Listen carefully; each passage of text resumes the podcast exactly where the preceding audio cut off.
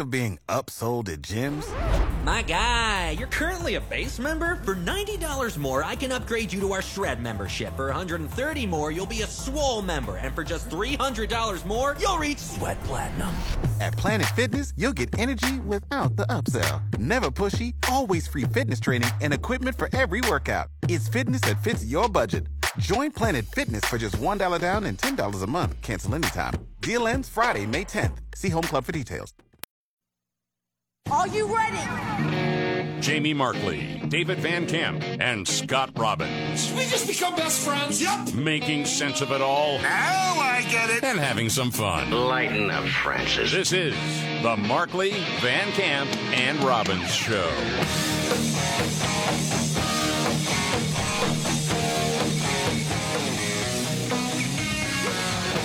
The Markley Van Camp and Robbins Show. As always, thank you so much for being here. I'm Jamie Markley. That's David Van Camp. There's Scott Robbins. Breaking news coronavirus, COVID 19 started at the lab in Wuhan. Yeah. Get out of here. Get out of here. Probably did, yeah. Are you saying ch- the Chinese lied about it? Yeah. Yeah. What? Yeah. Yeah. Well, I mean, to me, it's just further confirmation. Most people around the world have been talking about this for not just weeks or months, but now years. Yeah. I think And people representing pangolins need to be uh, compensated for this. are you a pangolin who's been negatively affected by the COVID 19 pandemic? Exactly, yeah. Call Were now. blamed? The law offices of Markley Van Camp and Robbins are open, and we will get you everything you, a besmirched pangolin, deserve. you know, and here's the thing: we don't make money until you do. That's true. Absolutely. There you go. Yeah. I like it. Yeah, so uh, as you probably know, the Energy Department has joined the list of agencies around the world who think that the coronavirus was the result of a lab leak in Wuhan, China, not someone eating a steaming bowl of bat soup or a tainted pangolin or anything like that. But So- Stephen Colbert on Funny Guys said, stay in your lane, Yeah. Department of Energy. It is funny. Like, I know a lot of people were surprised by the fact that the Department of Energy may be interested in such things, but it's a Google search away. What does the Energy Department do? And they do actually oversee national labs. They do. I mean, the number one thing for them is maintaining and keeping an eye on America's nuclear weapons. I mean, that's mm-hmm. so it's not, they're not the utility company. But I think a lot of people are are uh, apparently who write for people like Stephen Colbert and others uh, just don't feel like hitting the old Google machine to find out what exactly the Department of Energy does and why would why they would have an interest in finding out where the coronavirus started. Right. Anyway, the FBI director Christopher Wray, he was on Fox News and he said, "Well, yeah, welcome to the party." I mean, yeah. This is interesting. Okay. The FBI has for quite some time now assessed that the origins of the pandemic are most likely a potential lab incident in Wuhan. Let me step back for a second. You know, the FBI has folks, agents, professionals, analysts, virologists, microbiologists, et cetera, who focus specifically on the dangers of biological threats. I will just make the observation that the Chinese government seems to me has been doing its best to try to thwart What? and obfuscate uh, the work here, the work that we're doing, the work that our U.S. government and, and close foreign partners are doing, um, and that's unfortunate for everybody. Well, yeah, and, and the thing is, you know, someone had made the point yesterday that I thought was a good one because we talk a lot about how pundits and all that just immediately downplayed the idea that this could have escaped from a lab, which is extremely disappointing because um, they were carrying the water for the Chinese Communist Party. Yes. But the mo- the more disturbing thing was that now, under two different presidents, the federal bureaucracy itself has been running cover for China. And all you can ask is why. Mm-hmm. And then you're left to fill in the blanks. Could be a number of different reasons. It could be several things all at once, but it's troubling, man. And it's really sad. And this, like so many other things, have split the country. We've talked about it so many times, different family members fighting about this stuff. Sometimes it was the origin. Then there's the fight about masks. There's the fight about vaccines. And time and time and time again, our government officials have lied to us. And some people are still fooled by that. And others look at everything with skepticism. Well, as you should. We're being asked to trust another vaccine rollout without any questions. Come on. Well, I know, I know what you're saying, but you've seen the ads, you know. Yeah, I know. I mean, it, it's, and I get, you- we we both got them the other day from our state health department, con- you know, telling us, hey, you're overdue Yeah, for your new vaccine. yeah. And then you text back, Yeah, shove off. That's a nice way. yeah. You know, what are you talking about at this point in time? Or, you know, it's a good idea to get your kids vaccinated now. Really? I just, me a break. I just texted back your mom. But the whole thing with China is a bigger conversation because of the national threat. Well, of course. And we just keep ignoring it and kicking the can on down the road. And China has infiltrated the United States in so many different ways. And it's like people don't want to have that conversation because you do, the people that are trying to protect something, well, that's xenophobic. Right. It has nothing to do with that. It has to do with the Chinese Communist Party and what their goals are long term. We were talking about this a while back with all the farmland that's being bought up by China right now. Oh, yeah. Everywhere in America. And it reminds me a little bit of the Walt Disney story when he was building Disney World. He bought an acre at a time under another name so they wouldn't know it was him until he owned everything. then he flipped the switch, right? Well, yeah. That's how you take something over. Exactly. It's at the incremental drip, drip, drip. I buy a little here, buy a little there, and before you know it, I own it all. Well, you think about how much of the Chinese Communist Party's money is in, say, universities. Mm-hmm. Not to mention, well, it was just in Virginia. They did the deal with Ford, and they're going to do the big plant. And the governor, Glenn Youngkin's like, no, we're not doing that here. This is a way for China to infiltrate us. We're not doing it. He's one of the few that would actually stand up to that. Well, more on that a little bit later. Another big story, and this had all the coverage on the morning news shows, and a lot of the stuff last night was about canceling student loan debt, David. Well, the Supreme Court is uh, considering Joe Biden's student loan bailout, which is more of just a university bailout than anything else. Uh, during a protest yesterday, one of the big teachers' union bosses just flat out lied about what was at stake here. Uh, this is Randi Weingarten, the woman Okay. who, if you had to put a face on school closures throughout the pandemic, she's it. Oh, yeah. No doubt. What is she doing out there? This is what really pisses me off. During the pandemic, we understood that small businesses were hurting, and we helped them, and it didn't go to the Supreme Court to challenge it. A lot of that help didn't come fast enough, but anyway. Big businesses were hurting, and we helped them, and it didn't go to the Supreme Court to challenge it. All of a sudden, when it's about our students, they challenge it. The corporations challenge it. The stu- Easy, big fella. How can- Wait a second. How under control she is and compelling. Yeah. yeah. what a dumb argument. Well, plus the fact the government shut everything down. Well, and, The and government put a gun to people's heads and said, you need to take out this no, loan." they didn't. Yeah, no. And, and the big difference here too, and she's being dishonest, and I, I think she's smart enough to know that she's being dishonest, but she also knows that her audience isn't smart enough to know that Yep. she's being dishonest. The the difference here is that Congress actually passed laws to give that money out. The question in front of the court right now is whether or not the president can do it on his own. If Congress had passed a law that bailed out student loan debt borrowers, they'd probably be on really good legal footing. There might be challenges to it, but that might actually be something that's possible. The question is whether or not the president can do it with the stroke of a pen. No.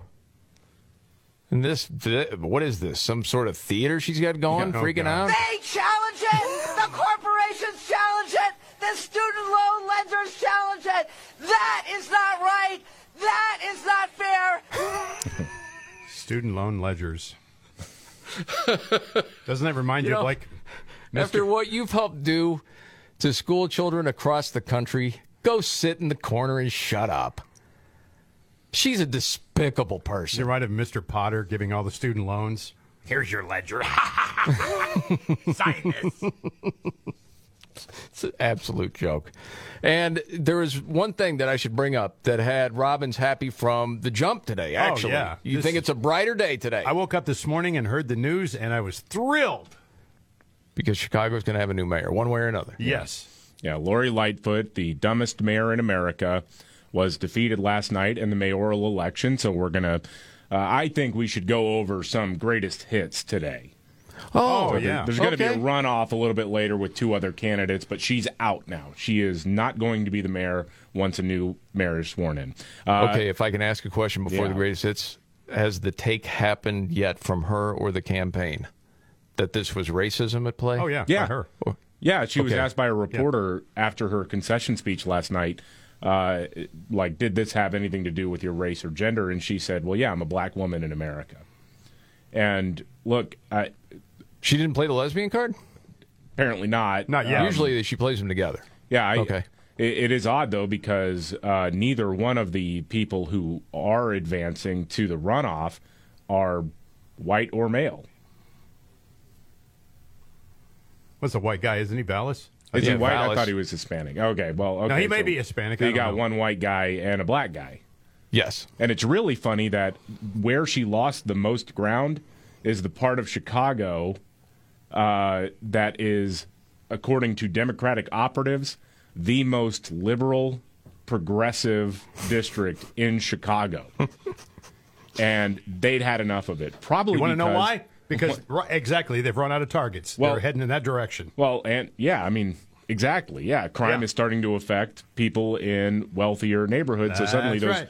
progressive ideals, the latte mm-hmm. liberals, are suddenly like, but now it's in my front yard. Oh, gosh, we, need gotta get rid of this.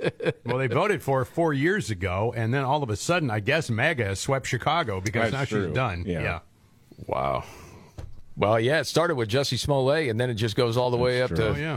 Lori Lightfoot. Okay, so a greatest hits. What do we have first, David? Oh, here's her effort to get more people to fill out the census. I love this.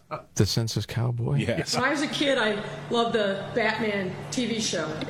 And when the city of Gotham had a real difficult challenge, one of the things that the mayor there did is he called out and he sent out the distress signal to Batman. So, we are doing something similar for the census. And I'm happy to report I'm calling out the census cowboy. The census cowboy coming to your neighborhood. That's not a good thing. That means you got to step up and do your part.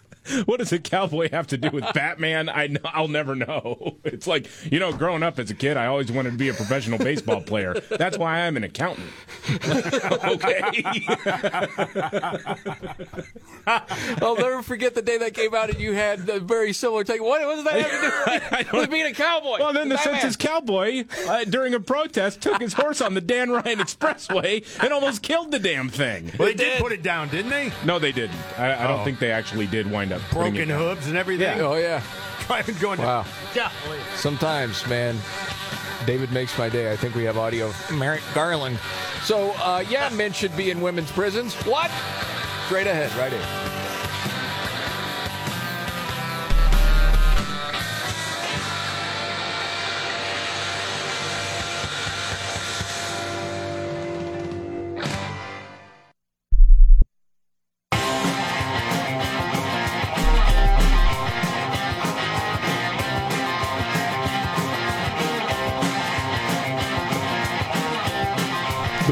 Camp and Robbins Show.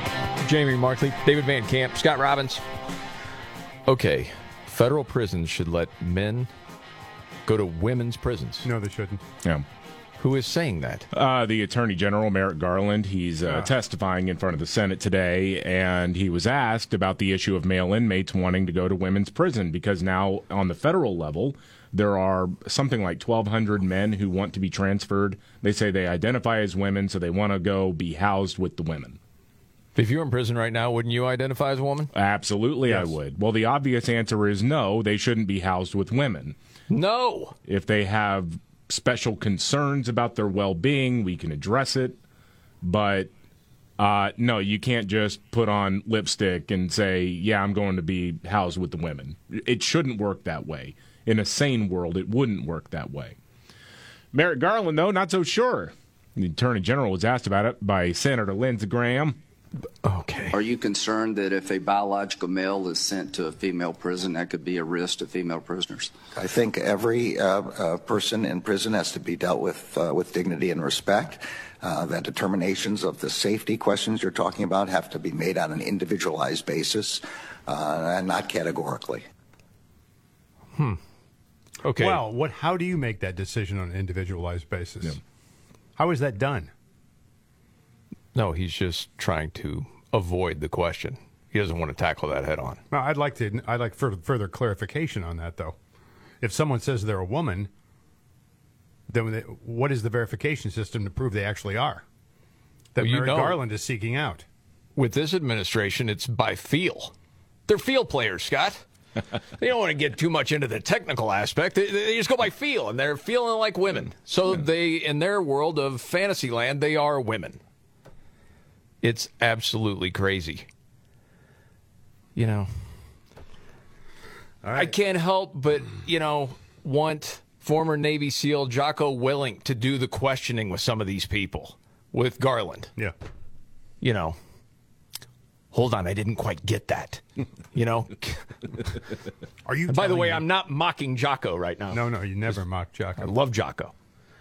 But gosh, I'm so tired of this guy and Mayorkas, all these people in that administration.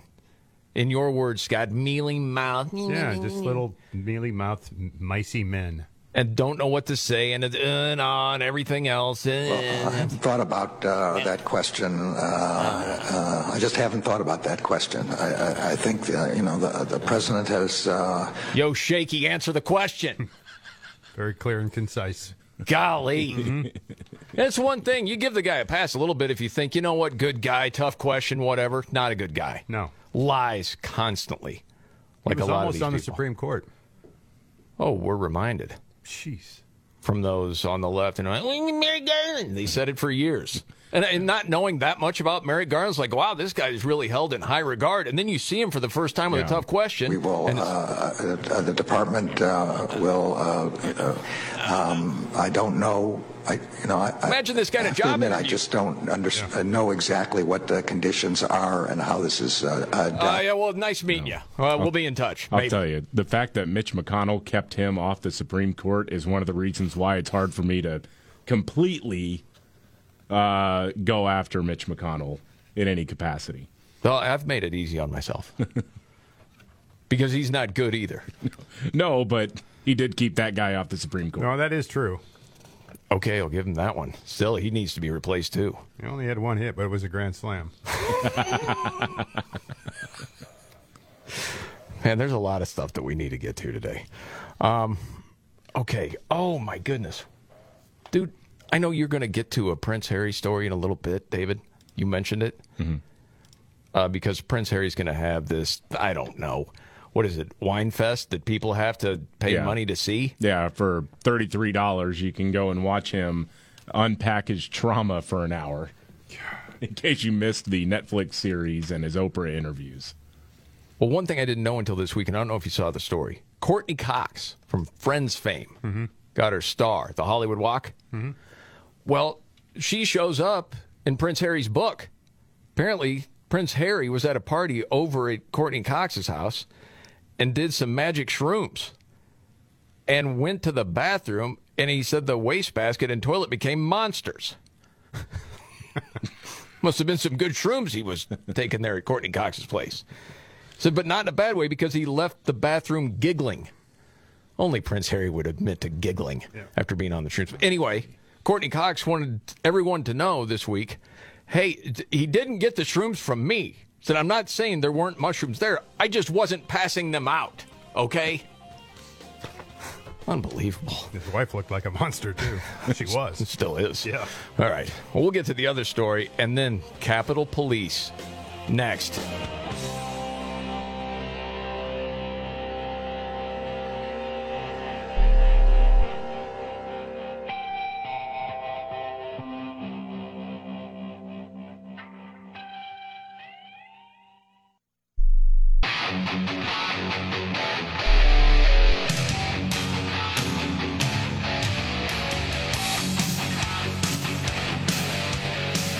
Markley Van Camp and Robbins Show.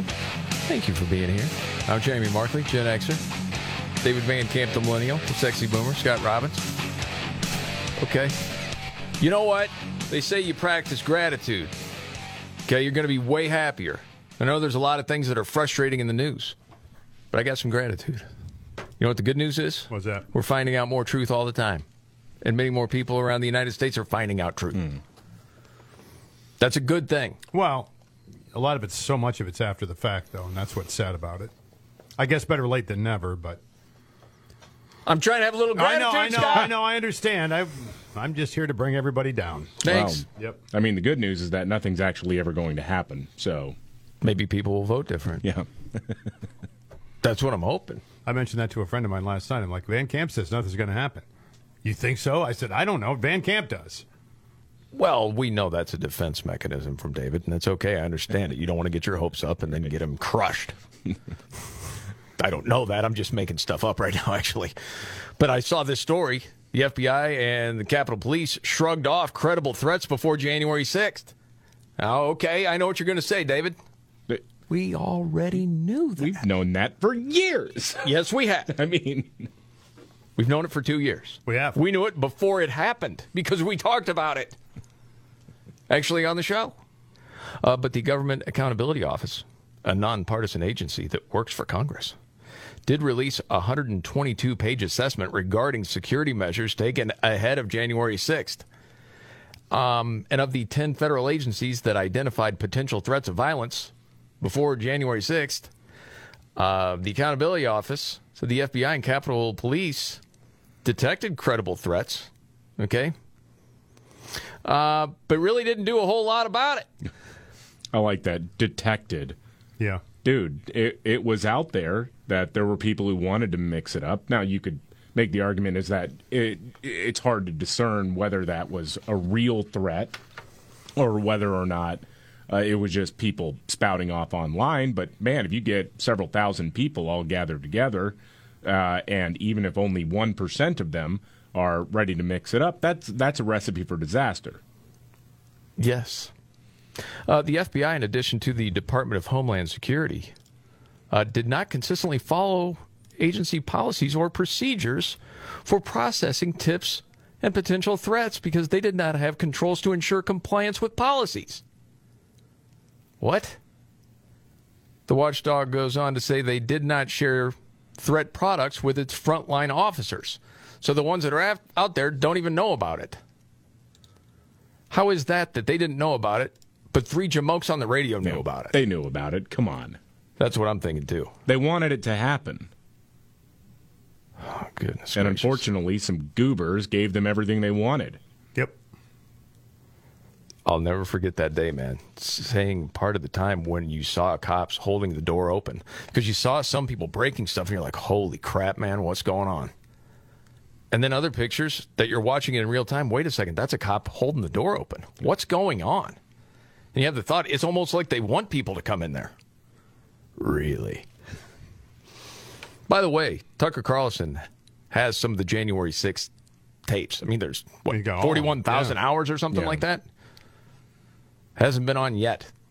And you heard something No. about that, David. Yeah, no. Well, they apparently Kevin McCarthy, the Speaker of the House, didn't actually give them access to any hard drives. Con, uh, what what happened was, or I I should say, let me correct that, didn't hand them over the hard drives themselves or the raw footage.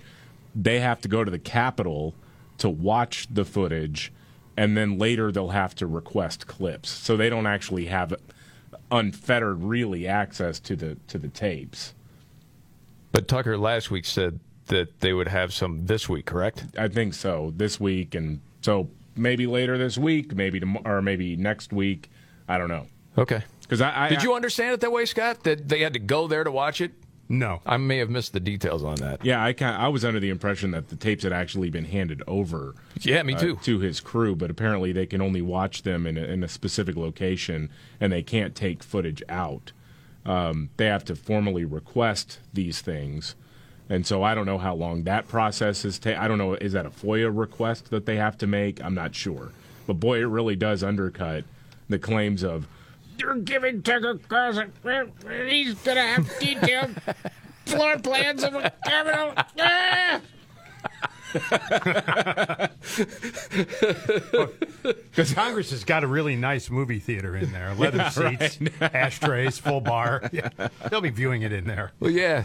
Well, and part of my brain's like, couldn't you just record part of it on your phone or Yeah, something? but and then I it's don't like, think well, I they guess they can. know exactly who did it. Yeah. Yeah. Anyway, but I'm looking forward to seeing a lot of that because uh, you know, we go back to it all the time. It's the QAnon shaman, you know, the guy with the big horns, having the conversation with the cops. You know, hey, could you guys get out of here soon? We're not going to disrespect the place. That whole thing. Hey hey man, glad to see you guys. You guys are patriots. Look at this guy. He's got covered in blood. God bless you. Remember that?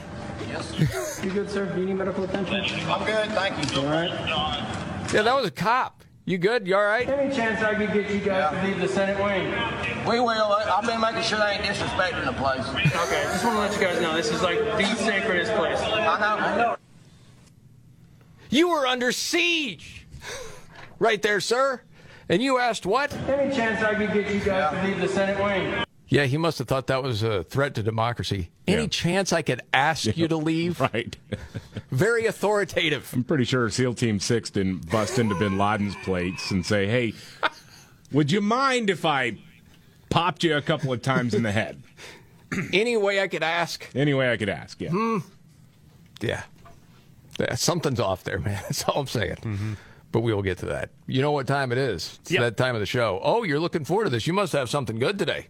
Wow, okay. I always say something. All right. Well, you know what? This is the part of the show where we go around the table. It may not be the biggest story that you saw there, but it caught your attention. And since you're excited, Scott, we'll start with you. What's Oh. your story? Well, uh, more good news this morning. We woke up this morning to the fact that Lori Lightfoot will no longer be the mayor in Chicago. Mm-hmm. And other good news today Ron DeSantis' book went number one at Amazon. Number one bestseller in the country, The Courage to Be Free.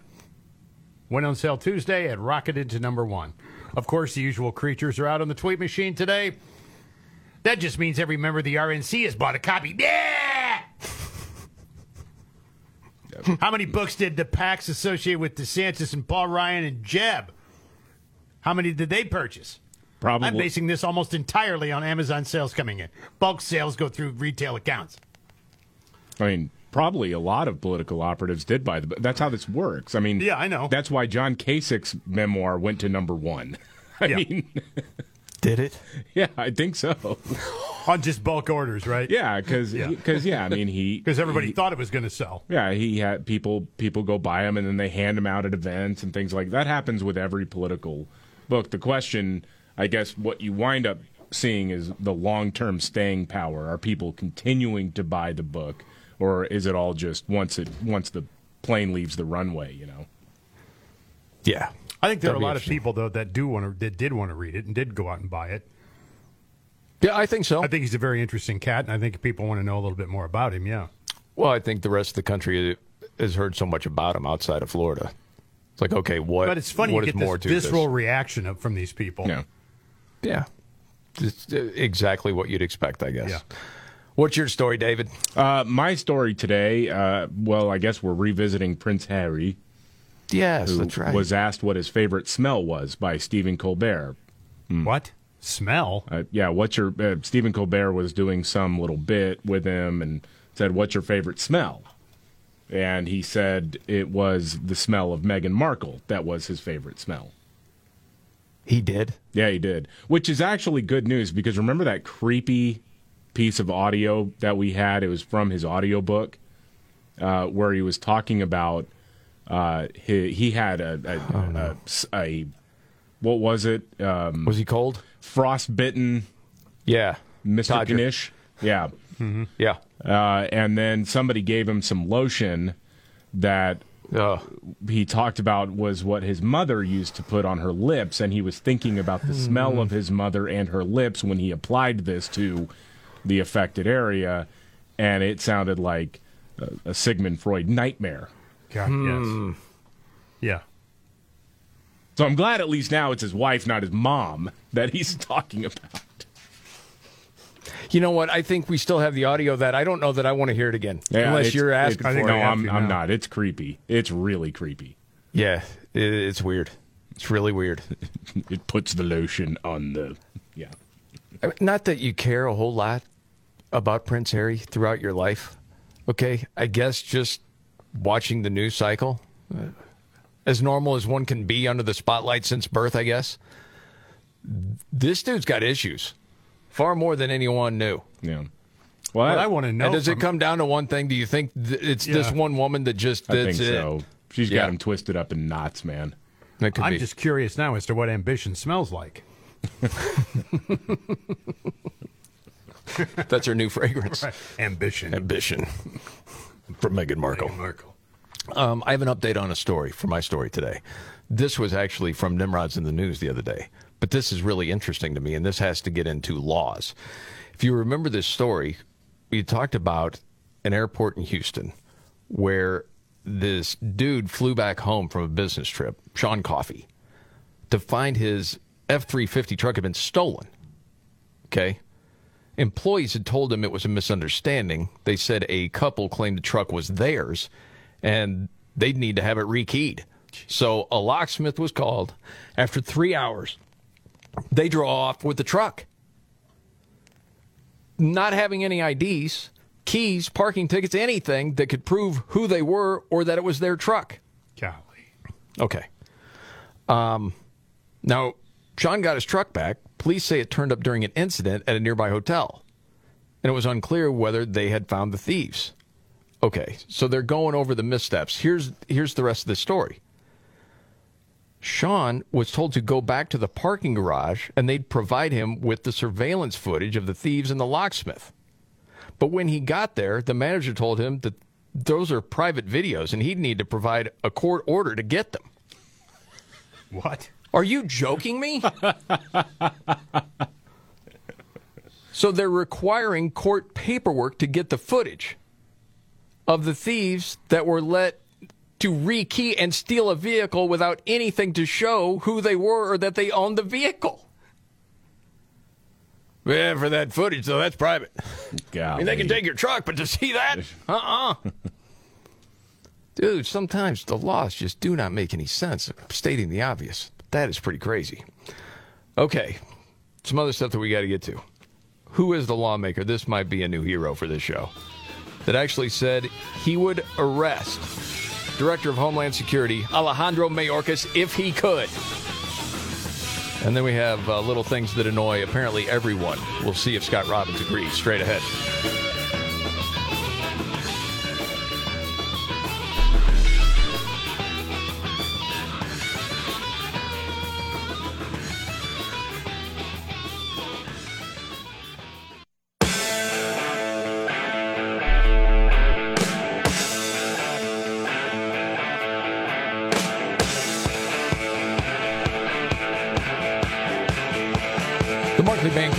Show. Jamie Markley, David Van Camp, Scott Robbins. Okay, I admit it. I saw a headline, haven't heard the clip. Mm-hmm. But man, I like this already. Yeah. Because you think about the Department of Homeland Security, Alejandro Mayorkas. Great guy. And everything that's gone on over the last couple of years, all the fentanyl that's come across the border. And it's all on purpose, just letting people come through. It's hard for me to believe because the border's closed. That's what we've heard over and over That's again. very difficult for me to believe. The scoundrels that are bringing in fentanyl and sneaking in. It's, how is that happening? The border is secure. It has been secure. Yeah. We're doing everything that we can. Guy's a weasel. To make Yeah. sure that it's secure. Yep. The total weasel. So who is this that's saying that he'd arrest him if he could? That is uh, Representative Clay Higgins of Louisiana. Always good for, for a good one liner. Uh, so he's talking to the people representing Homeland Security and other agencies at a hearing in front of the House of Representatives. And uh, he was beside himself because of the lies that were being told and decided to uh, address Alejandro Mayorkas directly. Love it. Uh, I don't know where they find these people that don't get it. Like breed these people in laboratory experiments or something. Disconnected from reality. Yes. It was just a couple of years ago we had the border under control. You whine on about broken immigration system. If I could arrest you for violations of Louisiana revised statutes, I would. Yes. I still say, man, dog collar if you can get it. Every time he lies. That's what I would love to see. Oh. Oh. Love to hear that. The border is. just, just tell them the the dog collar is not on, but it is clearly out on. No, it's not on. oh, Uh, okay, I saw this little piece about little things that annoy everybody. I thought I'd just run it by because, Scott, you're annoyed by a lot. Yeah. Okay, to see if this proves to be true. And feel free, David, if you feel the same way. Uh, when people speed up when you signal a lane change. Yes. Yeah. Yeah, that annoys me. Yeah. Okay. People who BS an answer instead of admitting they just don't know something. Well, yeah. Yes. Okay. Every day. Politicians, yes. When the motion sensor on a paper towel dispenser doesn't work. Yeah, I pop it. like Fonzie with paper towels. Hey, For some reason, I think that's that will make it work. I don't Yeah. know why. Yeah. Uh, headphone cords getting snagged and yanking you and what it's caught on. Oh yeah. Yeah. People who don't pick up after their dogs. Yeah. Yes. I don't have a dog, but yeah, it does irritate me. Yes. Okay. People cutting in line or letting several of their friends cut in line. Yeah. Unless I'm one of the friends. Uh, getting texted, hey, can I ask you a question? Instead of just. Oh God. Because you know it's doom on the other side. Oh, yeah, you know it's You gonna- know it is. You got a minute? Oh no. Good note to self: never do that to Robbins. Yeah. And then I was just curious if it ever annoys you uh, when people talk in baby voices. oh yeah, very much so. Throat punch. why did you why did you punch my throat, Robbins? What's the matter, Scotty? You just don't think it's cute? this is the Markley Van Camp and Robbins Show.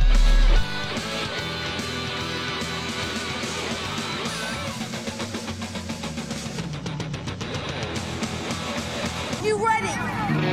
Jamie Markley, David Van Camp, and Scott Robbins. We just become best friends. Yep. Making sense of it all. Now I get it. And having some fun. Lighten up, Francis. This is the Markley, Van Camp, and Robbins Show.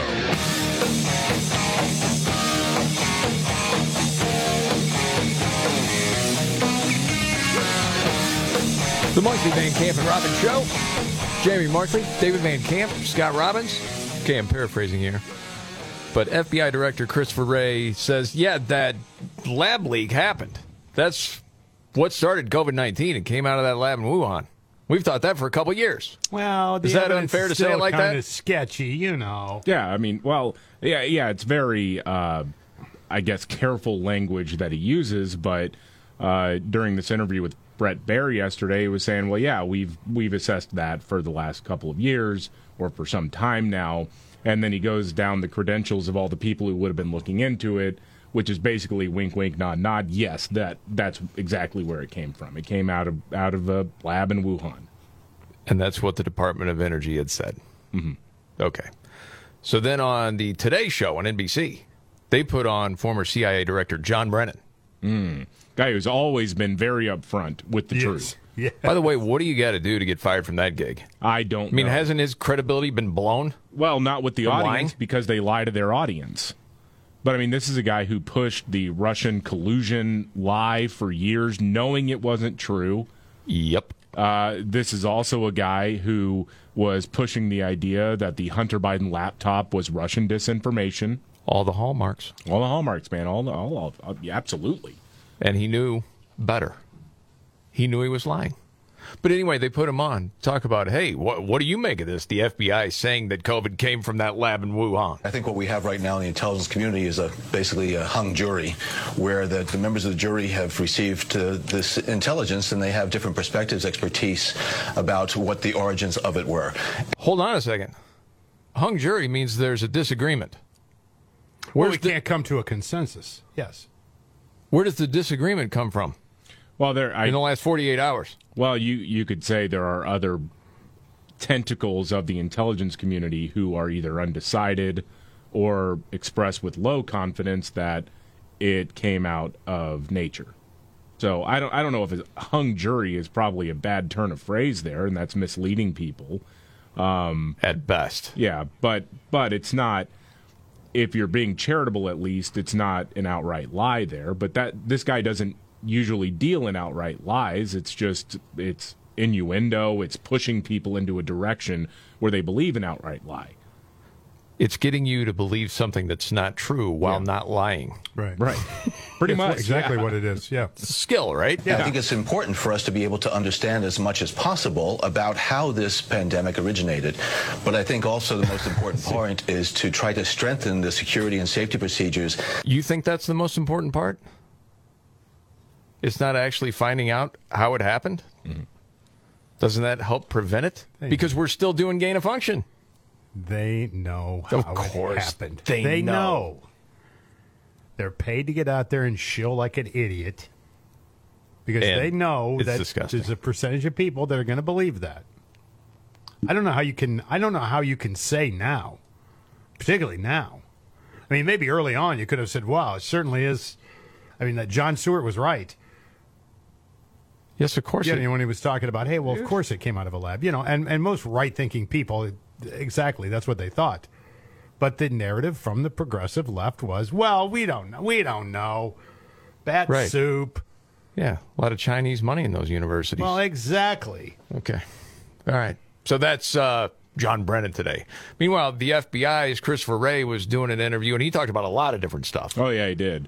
Uh, one of the things that came up was the Twitter files showing there was a pretty cozy relationship between the feds and big tech to the point where they're actually sharing personnel basically back and forth. I mean, the FBI is like, hey, we'll put in some people there who are going to be tasked with uh, rooting out misinformation. yeah, and that's that's exactly what they did. This was the feds actually actively getting involved in an extremely important uh, information well that is Twitter.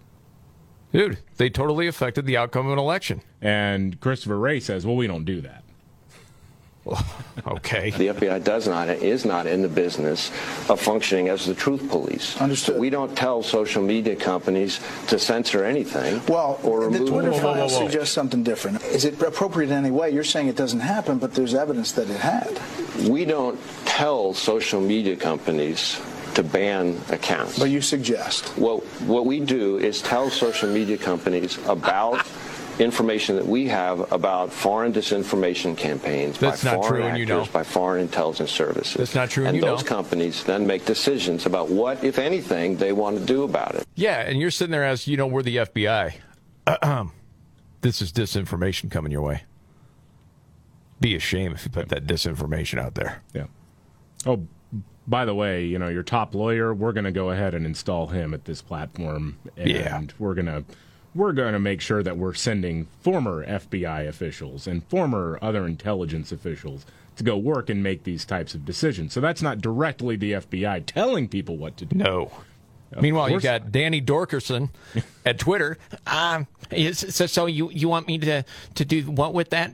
You want me to delete that? Do you want me to shadow ban it? What do you want me to do, Mr. FBI man? Oh, yeah. You know, Danny. I'm Danny Dorkerson, ready for your service. You like your wife and kids? I do. I mean, it'd be a shame if something happened to mine. It'd be a shame if something happened to yours. I don't think Danny Dorkerson has to worry about that. Do you think he's a one man band? in other words, Do, do you like your robot love doll? yeah. Do you like that blow up girlfriend of yours? It'd be a Huh? shame if someone were to put her next to a space heater. Okay. It's unbelievable, man. We don't we don't tell them to do that. We don't. Right. Okay, man. Joe Biden. Uh, you mentioned this late in the show yesterday, David. Uh, and now, in context, this is a story about a nurse. What is going on? Dude, I, I, I, I don't know. Joe Biden had story time again yesterday and was trying to talk about how great nurses are. And he's actually kind of told this story before, but I guess now we have some more details. Okay. Uh, just roll it, and we'll react to it. and I had a nurse named Pearl Nelson, military.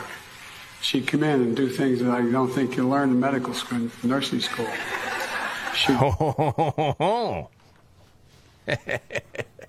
Teacher needs to see me after school, just like the nurse.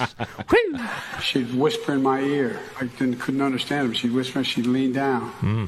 She'd actually breathe on me to make sure that I was, there was a connection, a human connection. What? She even went home and brought back her pillow from her own bed because she didn't knew the one I had the one comfortable. But I'm not joking. Which is a sure sign he is. So, so Scott, as the person on this show who has spent most time around nurses and medical professionals due to your heart attacks a few years ago, and my daughter, and your daughter, has anyone? Have you ever experienced somebody sensually whispering into your ear or blowing into your nose? No, I would have stayed longer had that been happening. of course not. By the way, what was he doing in the hospital? There were there were a couple of different things. I think one after a car accident. Okay. But yeah, I mean he he was in, and I can't remember what exact what what exact medical malady it was that he was in the hospital years and decades ago. Brought her own pillow in too. Yeah, brought her own pillow. Yeah. Hmm. It's just odd. Yeah. Well, he told the same story or a similar story in the summer of 2020 when he was running for president. Man, I don't even remember that. Roll it. And I had a nurse at, at uh, nurses at uh, Walter Reed Hospital who would bend down and whisper in my ear. Wow. They'd go home and get me pillows. They would make sure they'd actually, probably nothing ever taught in, uh, you can't do it in the COVID time, but they'd actually breathe in my nostrils to make me move, to get, get me moving. Breathe into my nostrils. Hey man, I have no idea what he's talking about. I don't know if that's a common thing. I've never heard of. No, well, in my six month stay, I don't recall that ever happening. Well, I mean, I was up there a lot. Yeah. I don't remember anybody, you know, like ah, right up into your nostrils. That would have been an attention grabber. I would remember that. I would think so. I got to look at my itemized bill to see if that was on. Breathing air into nostrils, seventy-three dollars. Wow, man. Mm-hmm. Well, and you don't know the guy has made up so much stuff over time. Well, I saw this piece of Daily Wire. This was interesting. They had a psychiatrist analyze some of Biden's. Well, he's lied about a lot of things, and they're saying it's only getting worse. This odd habit he's trying to relate to his audience, uh, which they say is common with politicians, but he always goes these extreme lengths and makes up stuff. And I just love this paragraph that says, and it's true, if we listen to Biden, he's a devout Irish Catholic who's also Jewish and went to synagogue, who's also Greek, who sometimes wished he were Polish, who was raised by Puerto Ricans and also the black community.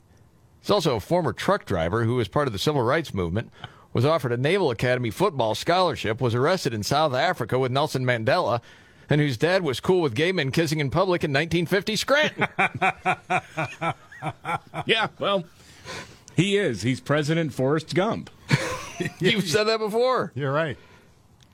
And it does say Biden also adds, all kidding aside, but often tags not a joke on the end of his outlandish stories. And I'm reminded of it again right there. Yeah. Man, oh man. And that's the guy for the Democratic Party, at least so far, Mm-hmm. for 2024. I don't think there's any turning back now, is there? I You don't think, think something's so. going to come down where they're going to try to get him out of there? I mean, I. That's a Somebody great could question. primary him. Well, Marianne Williamson is primarying him. Oh, yeah. Yeah, we know That's right. that. That's a fact. Yeah, the mistress of peace. Looking forward to that. That'll be fun. Uh, one politician, this might be the end of the road. This might be the end of a career. Lori Lightfoot in Chicago. She was soundly defeated last night, not going to make the runoff. Unheard of. It, like in the history of Chicago, this hasn't happened in decades. It hasn't You know- happened in 40 years. Wow. That's the downside. The upside is she'll have a lot of time to tend to her hygiene now. That's true. Because it's very important to her, if you remember. I do remember. Yeah. Yes. so I, I just kind of thought it'd be nice to revisit some of the greatest hits today in honor of the soon to be former mayor of Chicago, Lori Lightfoot. Uh, here's her response to a question about all the criticism she faced for being a terrible mayor. Okay, roll it. How much of this do you think might have to do with the fact that you're a woman, and partic- specifically a black woman? About 99% of it. Expand on that. Of course it is. It's not how she is, you know, running the city. Has nothing to do with crime. It's because of those things. Yeah. Women and people of color are always held to a different standard.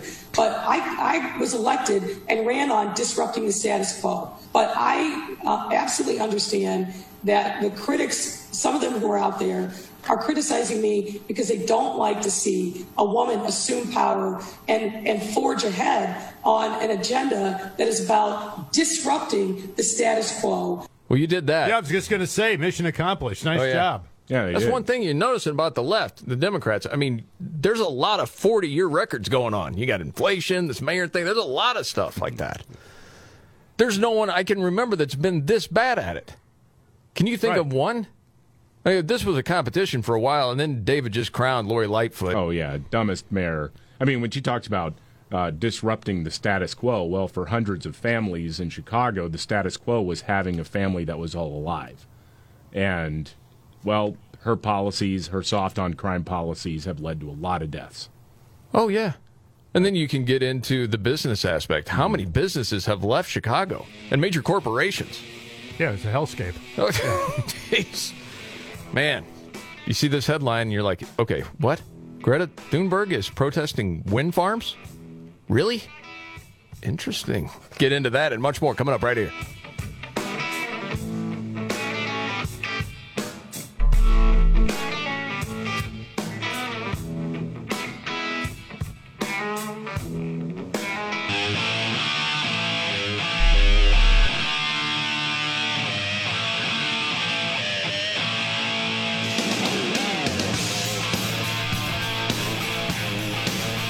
Markley Van Camp and Robbins Show.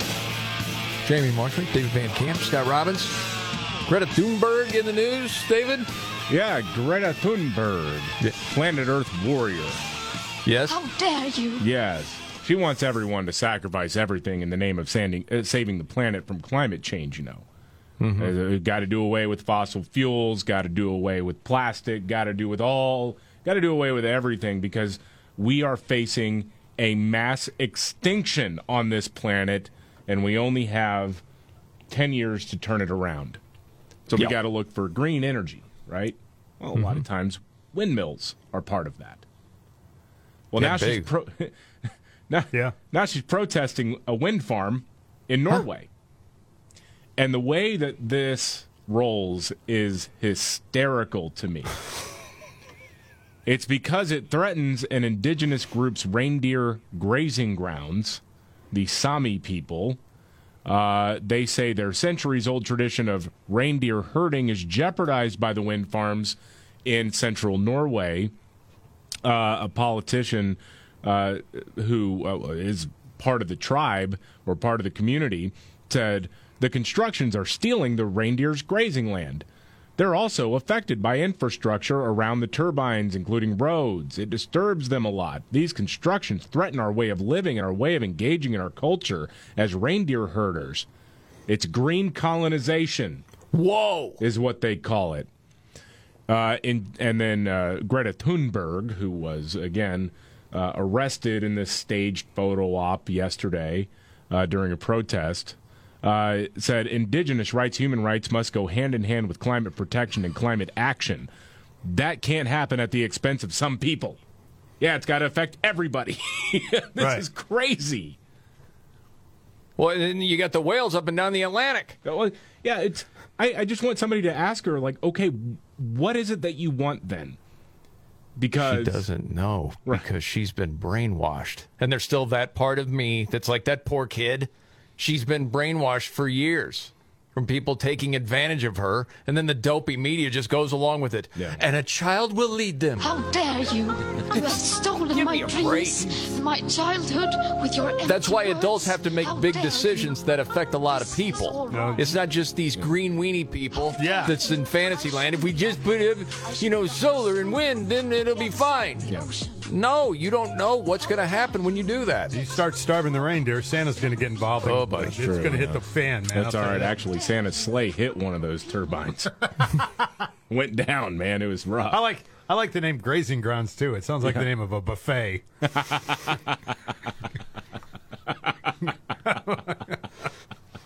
Grazing Grounds. Oh man. But I wonder if did anyone ask what? How are Well- people going to get their energy, Greta? Right. I mean, okay, so you'd rather have a billion people around the world starve to death in a couple years than I have guess so. Yeah. Man, this is the Markley Van Camp and Robbins show. Okay, biggest story of the day. If you had to pick one, David. Uh, my favorite story of the day is that the dumbest mayor in America will not be mayor much longer. Uh, the mayor of Chicago, Lori Lightfoot, losing her reelection bid last night. Probably on the national level, though, um, it is the FBI director saying, "Well, yeah, of course the coronavirus came out of that lab in Wuhan. Welcome to the party, pal." and people on the left and media still saying, "Well, w- w- but we really don't know." You know? That's right. Where's Fauci when you need him? What's Fauci saying? I haven't heard anything No. from Fauci Well, he's yet. retired, isn't he? Yeah, I know, but there's got to be a Fauci watch somewhere, a poke up somewhere, some point in time. Okay, and the Hunter Biden laptop investigation is still going on. Really? Straight ahead.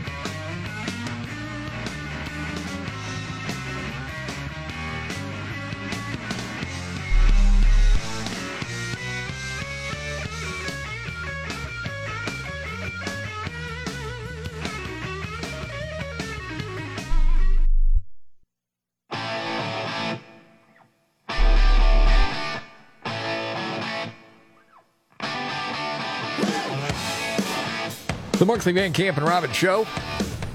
Thank you for being here. Jamie Markley here. I'm the Gen Xer. David Van Camp, the Millennial, and the sexy boomer, Scott Robbins. Okay, so the Hunter Biden laptop. And a lot of times you'll say that. Some people, their eyes might glaze over. Oh, I'm tired of hearing about the Hunter Biden laptop. Again, to me, it's always about, it has not a lot to do with the laptop. It has to do with Joe Biden's business dealings with foreign entities Yeah. and how his family got paid. And he was part of it. And he got paid too. Yeah, that that's the real point of the criticism and the suspicions surrounding this. And and I know that a lot of liberals try to just demean this and and boil it all down to oh conservatives are just obsessed with a guy who had a drug problem. I don't care anything about Hunter Biden. No. And it's not just the Johnson photos that anybody's worried about. Well, Somebody said they just saw Hunter Biden in some forest over the weekend looking for Cocaine Bear. Babylon Bee headline gotcha. Shooting tranquilizers. Anyway, well, go ahead. anyway, the FBI director Christopher Wray was on Fox News, and Bret Baier asked him why it's taking so long. Great question. Well, the investigation is being led, as you may know, by a U.S. attorney appointed in the last administration out of Delaware, and the FBI is actively supporting and working with that U.S. attorney on that investigation. But the whistleblowers are telling these lawmakers that there was an internal effort to shut down the investigation from the beginning. Have you found that? I have not found anything like that. Um, Really? Then you're a crappy director. I Hadn't found anything like that. Nothing. I would go so far as to say piss poor. Because there are people inside that know it happened, and you don't. Please. Yeah, these people have the ability to find out what you and I eat for dinner every night, but they, this one just escapes them. From the director. Yeah. Had the laptop since 2019, man. Come on. Give me a break. Okay. Um,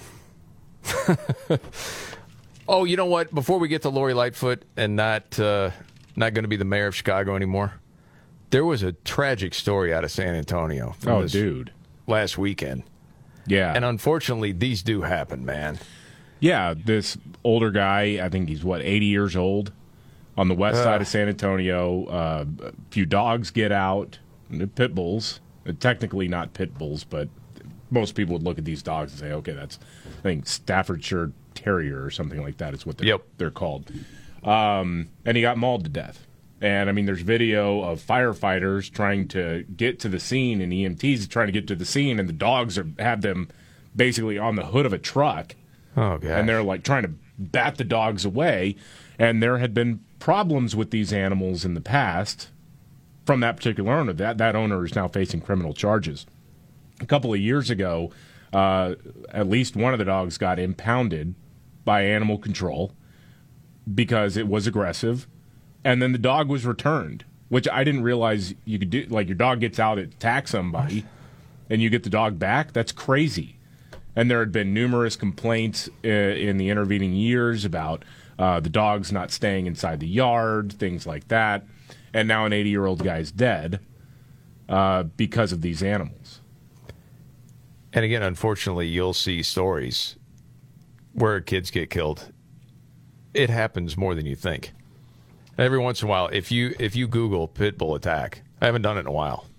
But man, oh man, it's brutal. And this debate goes on and on. And I think you know, doing a radio show, we've talked about it for years. And uh, not a lot of people move until something tragic happens. Seems as far as their argument goes. And you know, I've always thought, man, I just would not want to ever take a chance around kids. And then getting to the story here, Candace Owens tackles this topic. Oh, holy smokes! And she knew she she was in for it. She had talked about when she started the whole bit that she knew she was going to get a lot of hate. Um, and it is true. She was talking about some of the arguments that go back and forth, and one you'll hear a lot is that the most aggressive dogs are Jack Russells and Chihuahuas. They attack the most. And Not Jack Russell's, right? Yeah. Oh, they were like, what, I, I thought, I didn't think it was Jack Russell's. I thought it was like Stafford Terriers or something like that. I don't know. No, just by stats, it's the smaller dogs like Chihuahuas, which for the record that are mo- the most aggressive. Yeah, for the but record, she makes the she makes the point. They are oh, not very nice dogs. They yap all the time and they bite a lot, but nobody cares about Jack Russell Terriers Oh, or I see. Chihuahuas biting because at the end of the day, you can punt them. You can punt them for a couple of points if you needed to, right? Not the same circumstance when it comes to pit bulls. Okay, there are going to be people highly offended by that. I'm sure. I'm sorry. That's the sense of humor. I don't want to see a dog get kicked, but it, to her point, yeah, if you got one of those dogs attacking, you can Yeah. kick it. Yeah, I see what she means now. I've, yeah. I've kicked a Chihuahua while walking my dog, and a little Chihuahua gets out, and it they can be aggressive. And, and again, I mean, I know they don't do a lot of damage. They or they they they potentially can though with little kids. That's why I don't let my little kids around a Chihuahua either. Mhm. The little yippy dogs. I don't want my kids around them unattended. So she goes in and she does this because she's, you know, a mom. She's taking her kid out for a walk often. And she tells the story of, you know, knowing where all the dogs are in her neighborhood. What kind of dog lives on every piece of property? I'm like, mm, and they're all different. They're all different. Golden doodle, they're kind of sweet and look a little dorky. I'm like, mm, this guy gets loose, I'm probably okay, right? You see, Which is probably true. Having a Labradoodle. Yeah. Yes. It's dorky. Yeah, probably true. Yeah. you see the little yapper ones. I'm like, if this guy gets you gets loose, I'm going to kick him right in the jaw, and he's going to go flying. Right? I think about what I am going to do if these dogs get loose, and there's just one pit bull on my walk, and he barks like a psychopath. Wait, it's an invisible fence. I don't even like invisible fences. Okay, I like the real ones. If you're gonna get a fence, get a real one that I can actually see. And he's just barking and barking, and he's very, Well, of course, if you're listening to this, you're like, I get the fence I want as long as the dog stays in there. Yeah. But anyway, go ahead. very aggressive when he barks. I know what he's thinking. He's thinking, if this invisible fence was not here, I would kill you, Candace. And I'm thinking, okay, great, because just so you know, I'm going to try to kill you as well. My thought process is, how quickly can I shoot your pit bull in the chest? Because if it's a pit bull and it comes towards me and my child, I don't care if that's your baby, it's going to get shot. That's just the truth. I'm just telling you where I stand on that. That fair? I think that's fair.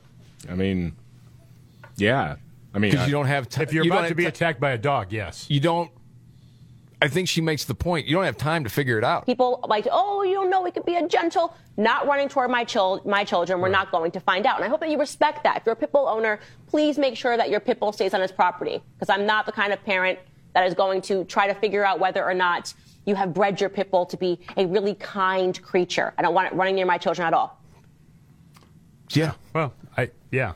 It doesn't have to be a pit bull either. If it's a any dog that's running at that's large that's running at me or my kids, yeah. You know what? I'm going to take it out. I'm not saying you shouldn't. I I don't think I would. And maybe that's wrong. I just don't know a like if it's a sheepdog or something. I'm talking Doberman. You're talking about a certain kind of dog that has a reputation. Okay, but you said a larger dog, so it doesn't matter well, if it's Dobermans bigger. are larger dogs. yes, but I'm saying speaking. what? So's a full-grown poodle. Well, I'm not going to shoot a poodle. well, you just said a larger dog. I I was don't know, man. Poodles can be pretty aggressive. I, well, to me, it's about the demeanor of the dog. It's not even really just about the breed. It's No, about, you're right. You're like, right. How is the dog approaching me? Is the dog approaching? say on the me? dead run. Yeah, on the dead run, teeth bared. Yeah, I mean, I told you the story about there was a pit bull in my neighborhood that got out. Uh, this was several months ago. Oh yeah, but I mean, uh, my kids weren't around me. It was just me walking my dog, and my dog is a larger dog. Um, and the pit bull runs up, and I'm like, okay, it's go time. I mean, I I did draw the I did draw my gun. I didn't shoot it because it turned out the dog was friendly. So no, I'm not going to shoot a dog on sight until I know that there's a threat. Okay, just for clarification, dead run, approaching a stroller with your That- boy. That's that's one of those things where it's I'm getting in the middle of it, and then if this thing looks like it's snapping at me, yeah, it's going to get Yeah. put down. Yeah, I think that's fair. Well, and uh, there were other things that she had to say. The one thing that she hates the argument when people say it's like owning a gun. no, it's not. It's really not. she lays that out. Yeah, she I don't- doesn't like that I- argument at I all. don't have to put my gun in the backyard. Right. right. Or you can lock your gun up in a cabinet. You can't. right. the, the gun doesn't act on its own. No. Right. Yes. Right. So yeah, yeah. and She knew she was going to get it. and I- Yeah, she was flooded with all the mail. Somebody should really, really drive them crazy and ha- call a gun. Have come out with a gun from Smith and Wesson called the Pit Bull. Everyone There loses their probably mind. is one, honestly. Yeah, it could be. Okay. Um, you know what? One other thing before we get to Lori Lightfoot, this was crazy, man. Out of New York, and they got problems there. There's no doubt about it. Problems already. But over the weekend, people had to learn that the New York Department of Transportation misspelled the name of Jackie Robinson Parkway. oh, come on, man. The big sign emblazoned with a picture of Jackie Robinson. Passersby notice, hey, that doesn't say Jackie Robinson. That says Jakey Robinson. It's J A K I E. Who makes that mistake? Jakey Blue. It's Jackie. It doesn't have the same ring to it, does it? No, it does not. Um, you know, some people were amused by it. Other people were deeply offended. Well, like yeah. New York City Council member Robert Holden said, "That's a slap in the face. How hard is it to spell Jackie?" Doesn't this thing have to run through three or four people before it gets put up or I not? think so, man. Jakey. Yes. Uh, yeah, Lori Lightfoot, she's out as mayor of Chicago, and David thought it would be uh, a loving tribute to uh, replay some of her greatest hits today. I think so, yeah. Remember after the 2020 presidential election when she was still locking people down, but she went out to a street party to celebrate Biden's win? Oh yeah, yeah, I do Yeah. remember that. This is her response to the criticism. Okay. All right. So this isn't this is not the haircut. This is the different one. Uh yeah, that was that crowd was gathered. Oh yeah, the crowd. Yeah, because they were gathered anyway. But yes, there are times when we actually do need to have a relief and come together. And I felt like that was one of those times. That crowd was gathered whether I was there or not. But this has been a super hard year on everyone. Wow. Yeah, it's definitely because she's a, uh lesbian woman of color. That's it. Yeah. That's the reason. That's Wow. why she lost. Yep. That's right. Rules for everybody else but me. It, it didn't matter if I was there or not. The people are going to gather. It's just part of it. Come on. Uh, dictionary.com's got some new words. See these all the time. And actually, there was one I thought you might actually like. Usually, these would drive you crazy. Stupid. Yeah. Um, nearly wed. Have you heard that term yet? Nearly wed? Yeah, not newlywed, nearly wed. It's a person who lives with someone uh, for quite a long time, kind of like a life partnership. Might be engaged, but there's no wedding date. That's a nearly wed. There you go. You like it, David, or is it dorky? That's that's the parachute right there. You're right. That's No, a parachute couple. Absolutely. It's the parachute. Um, there's also cakeage. What? Cakeage. Cakeage. Yes, it's a fee charged by a restaurant for bringing your own cake. Some people do it for like birthday celebrations. It's like, hey, you mind if we bring our own birthday cake because we want to go out to dinner for your place, but we want to have cake. I always thought cakeage was just what happened when you didn't wipe enough. Oh dear goodness, man! I wasn't even thinking about that. now I am. You might want to change your diet. Fiberage. Hellscape has also made it into dictionary.com. Hellscape is one of my favorites. Yeah, place or time that is hopeless, unbearable, or irredeemable. That's why. That's why Lori Loughlin lost. Lightfoot. Lightfoot. Sorry. Yes. Hellscape. Hellscape. News update straight ahead right here.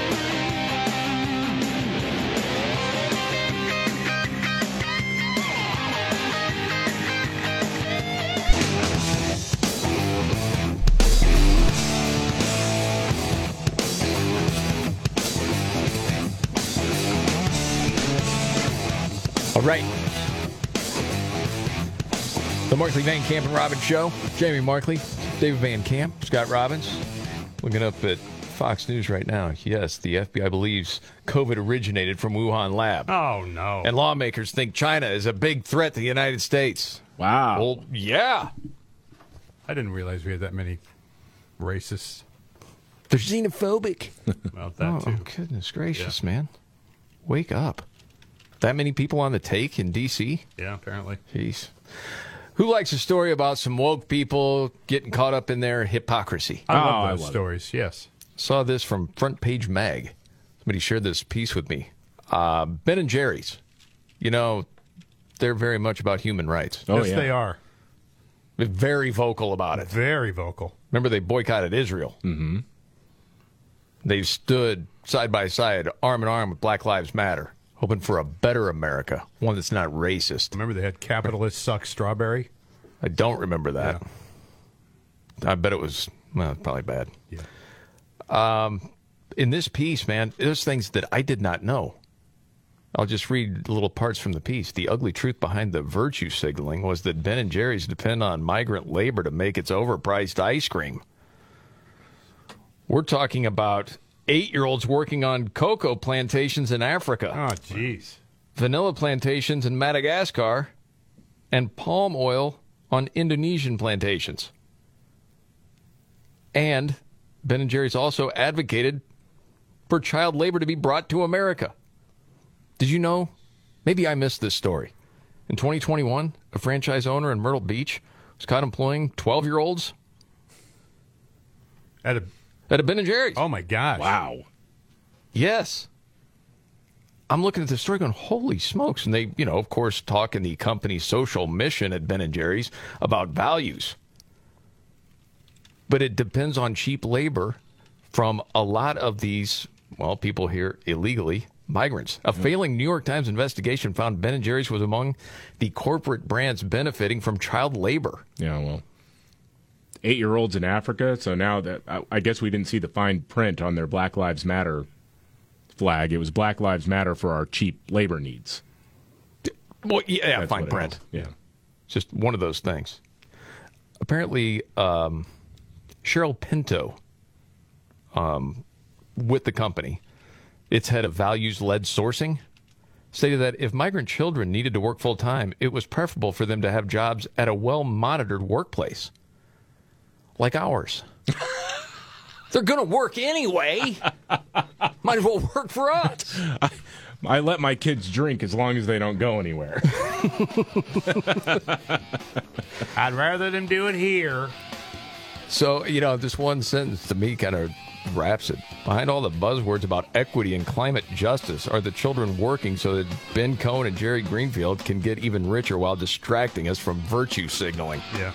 Woo! This is the Markley Van Camp and Robin Show.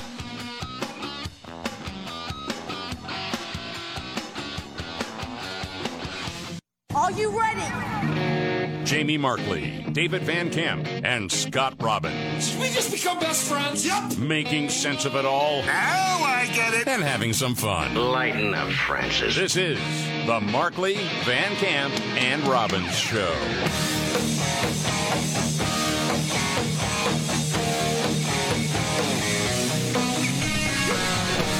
Markley, Van Camp, and Robbins Show.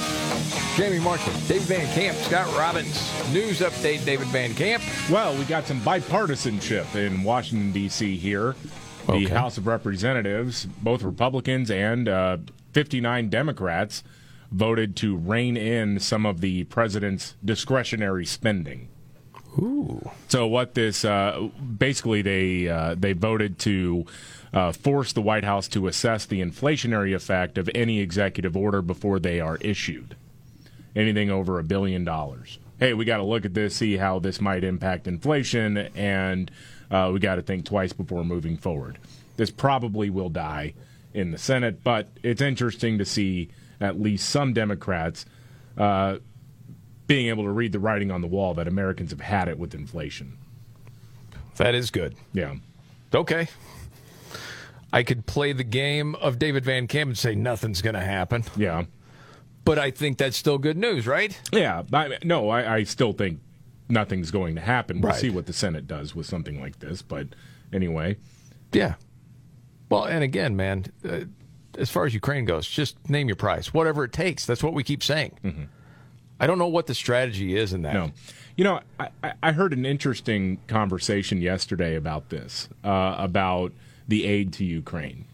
And it comes down to this it's a guy who's retired military now uh, who said, it's time to bleep or get off the pot, which basically means tell Ukraine we're going to give you the supplies you need up front right now, let's go. And let them wrap this up as quickly as possible, or enable them to wrap this up as quickly as possible, or don't do it at all. I mean, that because because right now the way that it's kind of just you know a few hundred billion here or a few billion here, a few billion there. You know, this piecemeal plan doesn't actually result in an immediate positive effect on the battlefield. I hate where my brain goes on this now, man. Yeah. What do you mean? Yeah, do you know? I, well, I might have it. Go ahead. Okay, it goes like this. Well, from a winning sort of strategy, mm-hmm. I've heard other military people say the same thing. Okay, and this has gone on for 20 years where you've heard different leaders in military say you've got to let these people go win the war. Yeah. And give them the tools to do it and they'll do it, right? But if you just do a little at a time, it keeps the money coming in. Right. To Well- the military complex. Did we learn nothing from Vietnam? Did we learn nothing from the Mid East? Well, no. The thing is that people in power learned everything they needed to know, which is that they can make a ton of money You just by stretching these things out. perpetuate these things out with no declaration, no way, no way to win. Raytheon wins. Yeah. Golly. Well, that and that's the thing. Like when you look at the strategy under the Trump administration with Ukraine, which was providing weapon systems as a deterrent to say, Mhm. okay, look, and it's there's a twofold effect there. One is you're telling Russia, hey, we got these people's back, so don't try anything funny. And then it also gives people up front what they might need to uh, push back against any offensive that happens. So that's it. You know, again, it's it's it's it's kind of like uh, I don't know the analogy of buying cheap shoes, right? You can either buy a twenty dollar pair of shoes several times a year, or buy one a hundred dollar pair of shoes like once for a year. So, you know, uh, in the end, you wind up saving by spending more on something high quality up front. Yeah. It reminds me of Trump when he talked about the military industrial complex. And that was like three years into his presidency. You're like, whoa, man. I couldn't believe he fired off on that the way he did. But I think that th- he was on to that. Like, wait a second. What is the strategy here? Exactly. I mean, there's no clear end game on any of this. That's what's frustrating. Just okay. All right. Other stuff out there.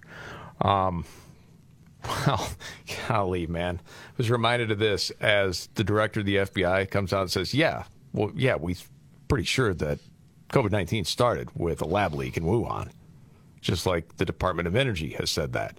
And numerous other countries have come to the same conclusion. Was it two years ago? Yeah. Most of Europe was saying the same thing. And I was actually surprised that on the Today Show, they showed a clip of Fauci from November. not of 2021, this past November. And still clinging. The evidence strongly points to this being a natural occurrence of a jumping of a virus from a bat to an animal species to human. He never stopped lying. He knows better. That's unreal. I know nothing's probably going to happen, but I hope he has to answer questions at some point in time that he's drug out there in front of Congress. You had another update on something else too? Oh yeah, this is crazy, and this affects the automobile industry here. Okay. Ford apparently has filed a patent, which just got published. I think it was submitted in 2021, but it just got published that would allow your car to be remotely locked if you missed too many payments. So you get smokes, locked man. Yeah. so they want to patent this way uh, to help repossess automobiles for people who have not kept up with their payments. Uh, this was first reported by The Drive. Um, it shows that Ford is interested in building a system that would allow a car to lock out its driver and even repossess itself if the driver doesn't keep up with payments. So uh, they say uh, it's imagining the system as a solution to the issue of owners being behind on payments and being uncooperative and attempting to impede repossession.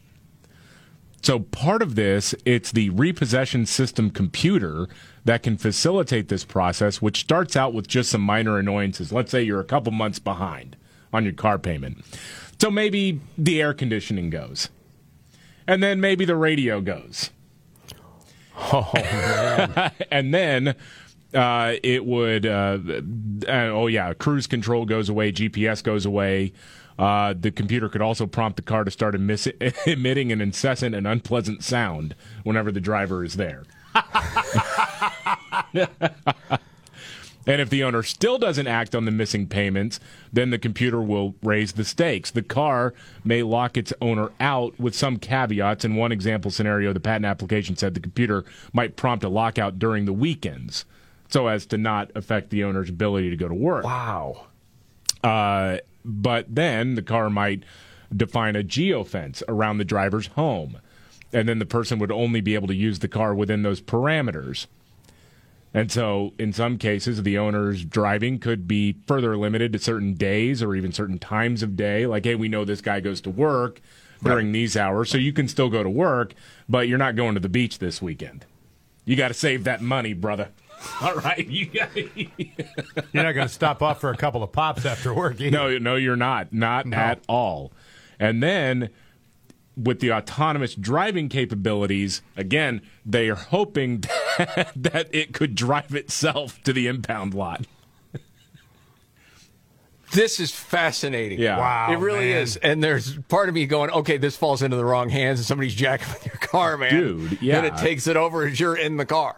that would be the fear for There's a lot of enormous people. pushback right now. The uh, organized uh, guys who pull cars for a living are gathering themselves and saying, "Hey, it's going to kill our business." Yeah. Repo Well- men unite. I don't know, man. Is there some sort of incentive you could put that if I keep up on my payments, then I'll buy that kind of car? You get what I'm saying? That you the, there will be people saying, "Well, I'm not buying that car." Then it's like, well, I guess you didn't want to make your payments. You're That's just trying right. to protect yourself. That's that's going to be required whenever you're at the dealership now. Are you interested in this car that could repossess itself? No?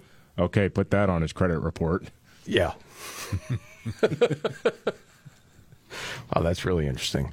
I Maybe saw this story. Emit like a, a glorious odor if you make your payments on time. Some sort of incentive. yeah. Well, and Heated but why should you start. incentivize something that you're supposed to do? Well, you got to do know? that these days. Yeah. So there's been this video that's gone viral, and it's in El Salvador. And what it shows is gang members rounded up and sent to a large prison. And people are saying, this is awful. We're talking about human rights here. This, this is humiliating for these people. It, it has them, how do you describe this? They're very close together, and then they all have to get down on their knees. And they're all in just white shorts. That's it. But El Salvador has said, we've got to do something about the gang violence here. MS 13, massive problem.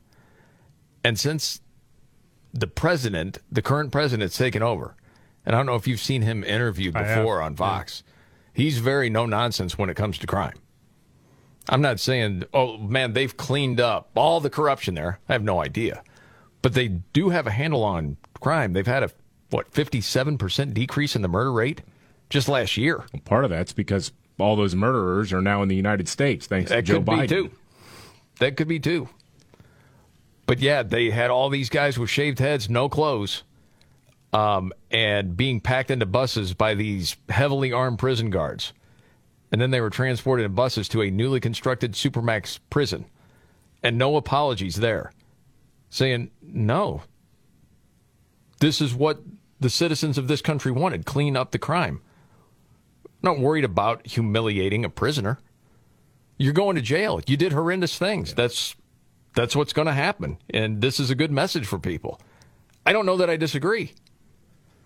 You want to crack down on the crime in the United States? What has worked in the past? You take the bad guys off the streets. Yes, you do. You know who they are. Yes. You know where they are for the most part. Time Yes. to move on it. And then you know what's crazy to me? You know, one of the first things people will yell, well, that's racist. Actually, by you saying that's racist is more racist than putting criminals in jail. Well, I agree. Well, yeah, because you're assuming all all criminals are black. Correct. But our country is ripping the murderers out of the arms of El Salvador. oh. And what is the deal, David? You got a story about this is a drag queen in a oh, school? Oh, yeah, I don't know if we have time to lay this whole thing out. Okay, we can It lay is this out. Crazy. How in the world is a drag queen at a school? And teaching what? Is this a teacher or you'll set it up? Why should I ask questions right now when you just said you're going to set it up? We'll get to that and much more coming up right here.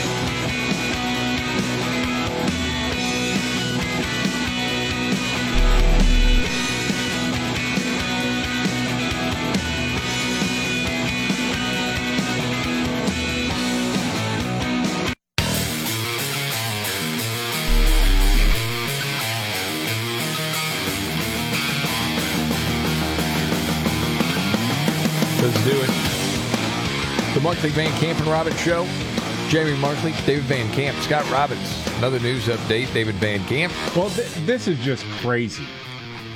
And, you know, the insanity doesn't just happen here in the United States. It is all over the world, or at least all over the Western world, where people have become so comfortable they just start making things up to try to justify their own existence. I'm talking about the drag queen story hour stuff. Okay. So this is a school in the UK. Uh, the Isle of Man government has now suspended uh, sex education at schools after a drag queen forced a student to leave class for refuting the concept of 73 genders. So, as the story goes, this is at Queen Elizabeth II High School. Uh, there was a, a drag queen who went in there to do sex education because that makes sense. Let's get a guy who likes dressing up as women to No. talk to kids about sex. Okay. Yeah. And so they were the, the drag queen told the kids that there are 73 genders. Now again, this isn't just high school as we think of it here in the United States, teenagers. You're talking about kids as young as 11. Oh my god. Now one student responded there are only two genders. The drag queen said, "You've upset me. Get out of my class." Kicks the kid out of the class. So parents are like, hey, what the heck? They dig into this a little bit more, and they find out that the drag queen was also explaining to them how to perform, well, mm-hmm. backdoor shenanigans. Oh my goodness, dude. Yeah. Somebody's going to get shot. It- it- they are, dude. This is going to go too far. Somebody's going to get rubbed the wrong way. Gonna go too far. Oh, we- it, it already has, but Yeah. somebody's going to snap, dude.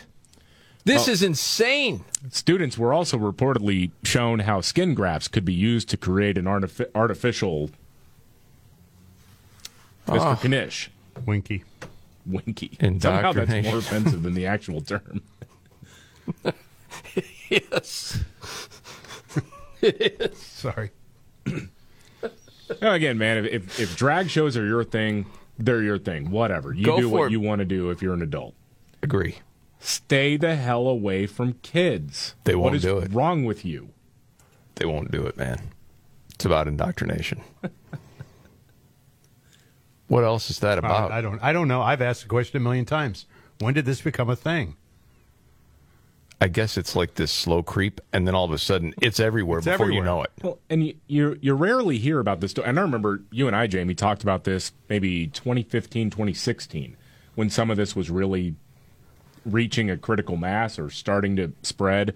There was the drag queen story hour stuff, and it was happening in a handful of schools, and we were like, "This is absolutely insane." And then you start finding out that a lot of the people organizing this stuff were getting arrested for possession of child pornography. Yeah. So I'm not Your saying term, diddlers. Yeah, I, I'm not saying that every drag queen is a diddler. I'm not saying that. I'm just saying a lot of diddlers happen to be drag queens. Well, and I was talking to a buddy of mine, and he made the point. I know we've made the point on the show. You don't do this with, say, strippers. you don't have strippers come in and you know talk to the kids about A, B, and C. Why is it drag queens? Because it's about a certain indoctrination. Yeah. I mean, strippers are just trying to get through college. They're medical students, sir.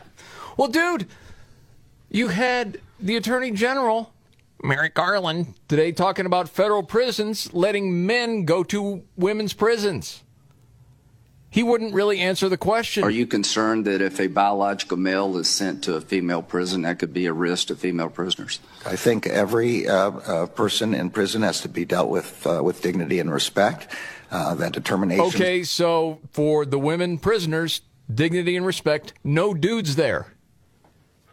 And I'm talking about real dudes, not your definition of a dude, Merrick. Uh, that determinations of the safety questions you're talking about have to be made on an individualized basis uh, and not categorically. No, dude, right now in our country, I guess the world, all of a sudden, sanity has to be of utmost, utmost importance. Right. Let's start with sanity. Yeah. You hear stories like this, you're like, where the. I know. I know. Where did this come from? It's absolutely insane. Breathe in. Okay. I know. This is the Markley, Van Camp, and Robbins Show. Biggest story of the day, David? Uh, biggest story of the day, I think uh, it, it involves, excuse me, uh, Merrick Garland, the Attorney General, testifying in front of the Senate. And he was asked today about why the DOJ doesn't prosecute many of these attacks on pro life pregnancy centers. Oh. While, you know, he's sending SWAT after, I what, the preachers who got into a altercation outside of an abortion clinic? Yeah, for praying outside, stuff Yeah. like that? Right. Well, that's a great question. Looking forward to getting that. And then you got your big three of the day. Big three. You know, and we are in a time where, I mean, you go back 10 years, yeah, they're going to let uh, biological men in women's prisons. No, they're not. And here we are. Yeah. All right, it's all coming up right here.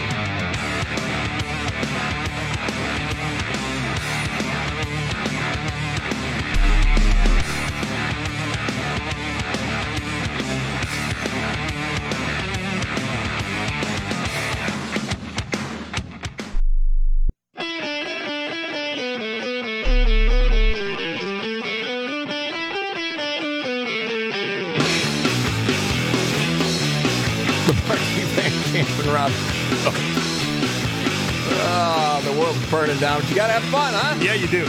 I'm Jamie Markley. That's David Van Camp. There's Scott Robbins. It's going to be all right. We're going to get through this. Uh, okay? It's about gratitude. I'm going to go back to gratitude. We got a lot to be thankful for. There you Yes, go. sir. But you got to call out what's going on in the world. It's all we're trying to do. Yes. You have a news update, David. Yeah, I do. So Merrick Garland, the Attorney General, uh, testifying on Capitol Hill today, and was asked about the Justice Department's relentless attacks on pro-life activists, including just Catholic organizations. Mm-hmm. Remember, they had to walk back an effort to go after people who go to what traditional Latin mass. Yes, as as right wing extremists and all this stuff. I mean, it's crazy. Yes. And meanwhile, you got left wing extremists who are uh, firebombing pregnancy resource centers, pro life pregnancy centers. Mm-hmm. And there have been, what, two arrests out of dozens of cases.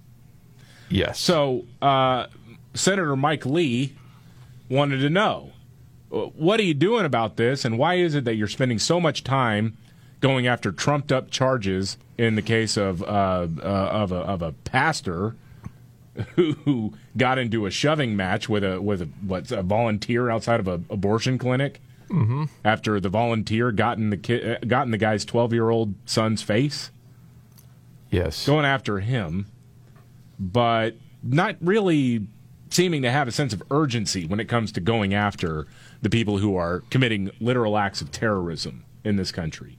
Here's Merrick Garland. Those who are attacking the pregnancy resources centers, uh, which is a, a horrid thing to do, are doing this at night um, in the dark. We have put full resources on this. Uh, we have uh, uh, asked. They're doing it at night. That's why we haven't gone after them. I mean, Corey, this, this is not the first time that he said it's not terrorism if it's happening at night. Or yeah, when he was talking about Portland. Like what is this? Is this guy like not able to drive at night anymore because he's got some sort of degeneration happening in his eyes? It was dark. It was, and it was at night. All right. Try not to drive at night. he went on. Uh, we have uh, uh, asked, uh, put uh, um, uh, rewards out for this. Um, the Justice Department and the FBI have made um, outreach to Catholic um, and other uh, uh, organizations um, to ask for their help in identifying the people who are doing this. Um, we will prosecute every case against a pregnancy resource center that we can make. Uh, but um, uh, these people who are doing this are clever and are doing it in secret. Oh, and, okay. um, Time out. uh, I'm sorry. They're clever, and they're, doing it in secret. So does every other person who firebombs a building. and it's at night and it's dark, and that makes it hard for us. God, We're supposed to be the best of the best, you jag. Do we need to have like a fundraiser, a bake sale maybe for flashlights? Or something? Yes, yes. And we've offered rewards to who? Obviously, our people aren't that good. They can't figure it out. Rewards anything. It's dark out. Well, there there was a story uh, a few Golly, weeks ago. you got a floodlight? Yeah, a few weeks ago or a few months ago, I think I, I remember seeing a story of somebody who was managing one of these places that got attacked, and they actually had a photo of the person. They knew who the person was, and no one had been arrested. So I don't know. Maybe well, eh, his night vision filter just doesn't really mm, help in the course of the investigation. They're very clever like that. Was there more to that? Yeah. Was that it? Yeah. Okay, and, go ahead. Um, I, I'm convinced that the FBI is uh, see, uh, trying to uh, uh, find them uh, with urgency. Yeah. As I've said before, man, that guy has a hard enough time reading off his script. You ask him a question, he knows he's lying his butt off, and that's why he gets that. That's why. I, Jeez. It's so funny. It's it's hard to do because they're clever and they do things at night. At night, yeah. Isn't that like ninety percent of attorney criminals? general, dude. That is 90% of the crime. Of course yes. it is. Now they're going to do it at noon. If you could cooperate and do it during the day, it would make it a lot easier for us. Got I've got early onset night blindness. Gosh dang, man. Him and Mayorkas, man. Wow. Dude, drives me crazy. Okay. Robbins, Yeah. you ready for your Yeah, three? let's go. Okay, that's that's probably enough of Merrick Garland. All right, roll it out. Are you ready? One, two, buckle my shoe on. It's the three most important news stories of the day. I hit the trifecta. Well, at least according to Scott Robbins. It's the trifecta on the Markley Van Camp and Robbins Show. Every day at this time, Scott Robbins trifecta, helped by his hero. I'm Casey Kasem. I think he's ready to go. Yep. Yes. Okay. Casey. Three. Number three, PBS doesn't like toxic capitalism and monopoly. I mean, we are in an era right now of perpetual grievance, victims everywhere. Yes. Now we've got the public broadcast service. Their series is called American Experience. Maybe you've heard of that. They are now looking into the dark and nefarious origins behind Monopoly. I can't make this up. Okay. Not even our widely, wildly beloved board games are immune to this. So here is just some of what's being said in this series. There's a dark side to Monopoly. It's not all rainbows and unicorns. It's a cutthroat game. I only win when you lose. That's a bad message. That's Did like I- every game, though. I know. Um, These are the people that it gives right. out trophies like Pez. Oxford University economist Kate Raworth.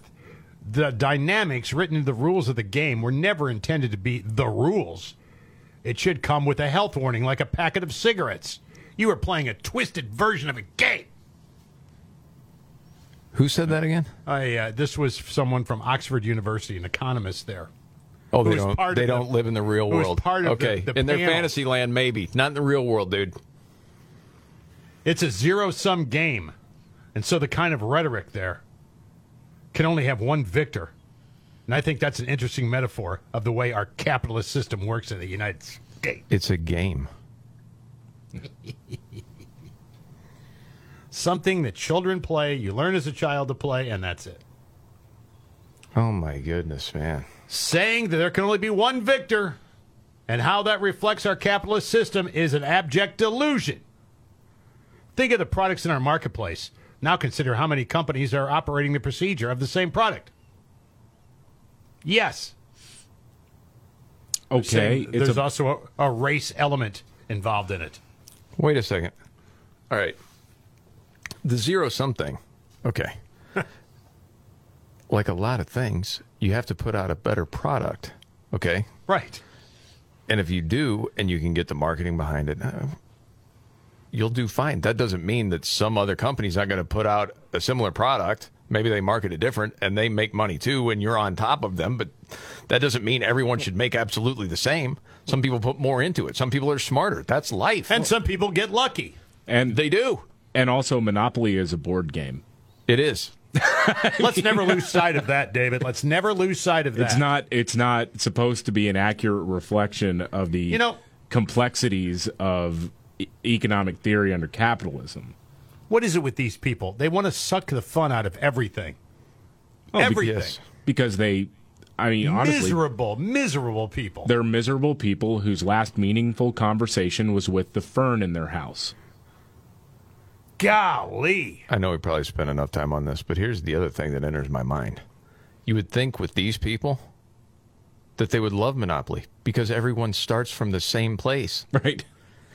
Well, the problem with society is some people get a head start and then you're starting from way behind. It's true. This is the same. Monopoly is equity. well, everybody knows that die is racist. If you have that amount Yes. of time to spend at your job obsessing over Monopoly, you know you're not in the real world. I needed Good a four and rolled a five. Obviously racist. Now, Yeah. on with the Uh-huh. countdown. okay, the Scott Robbins trifecta. Top three of the day. Two. Meanwhile, speaking of money, New York City is spending $100 million putting migrants in hotels. Yeah, the uh, public. oh my goodness. The public hospital system will now spend more than $90 million to house migrants at hotels in the Big Apple. New York City Health and Hospitals Corporation, which operates public hospitals and clinics in the city, tasked with overseeing housing for the influx of illegal immigrants. The group's CEO has approved spending millions on four hotels to house the migrants in Manhattan. 40 million of it was approved at a four-star hotel in near Times Square. Another 28 million for another four-star Stewart Hotel near Madison Square Garden. 20 million to another hotel near the Empire State Building. The city reportedly uh, this month has, has done all of this. All in the cost for the housing the migrants this spring will sit at $93.8 million in some of the finest hotels New York City has to offer. And so many of the big money people in New York are moving out of there. Well, again, let me go the back to money is drying up. It's like California, New York. Holy smokes, man! I took my daughter when she was young to New York City. We went to Broad. She wanted to go to Broadway. We went to Broadway. Two, two shows, right? Yeah. Let's say I planned this like eight months ahead of time. Save my money, get my hotel. I go there, and they're like migrants living in the lobby now. Yeah. A- And I'm going, what is going on here? They'd say, "What's wrong with you, racist?" Exactly. Yeah. That's the game. Now, on with the countdown. Yes, the Scott Robbins trifecta, top three. One. Number one, uh, Jennifer Rubin, a former conservative writer. What she's a she's an idiot. Uh, Washington Post columnist uh, doesn't like Ron DeSantis' shoes. She's been described now as politically homeless grifter. Would you agree with that? No, I think Okay. someone who desperately needs therapy. She does, and I don't know to go back to school and learn how to read. I don't. Some of these people write these things and they get printed, and I'm like, what were you thinking? I don't even know if she's still with the Washington from the Post. Washington Post. Yeah, this is from the Washington Okay. Post. Opinion by Jennifer Rubin. Imagine if Ron DeSantis did to America what he's done to Florida. Okay. Okay. Okay. That was not the intent, but okay. She went on to explain, of course, he's a racist, and uh, you know. Okay, based on what? Based on uh, don't say gay, based on all the other nonsense about him banning books and all this that went on. Oh, the critical race theory stuff. Right, yeah. Yeah. But really, there's no better endorsement than that. If you isolate that line alone, which is the headline, Yes. you elected new president. Yes. Yeah, we don't want to be like Florida. Right. There you go. Okay. Nice job. There you have it. Well done. Okay. It's wild out there I want to play Monopoly now. I, I want to I- dominate. I want to be the slumlord. just takes too long, man. It does. Okay. Got to get to another news update, and Nimrod's in the news straight ahead.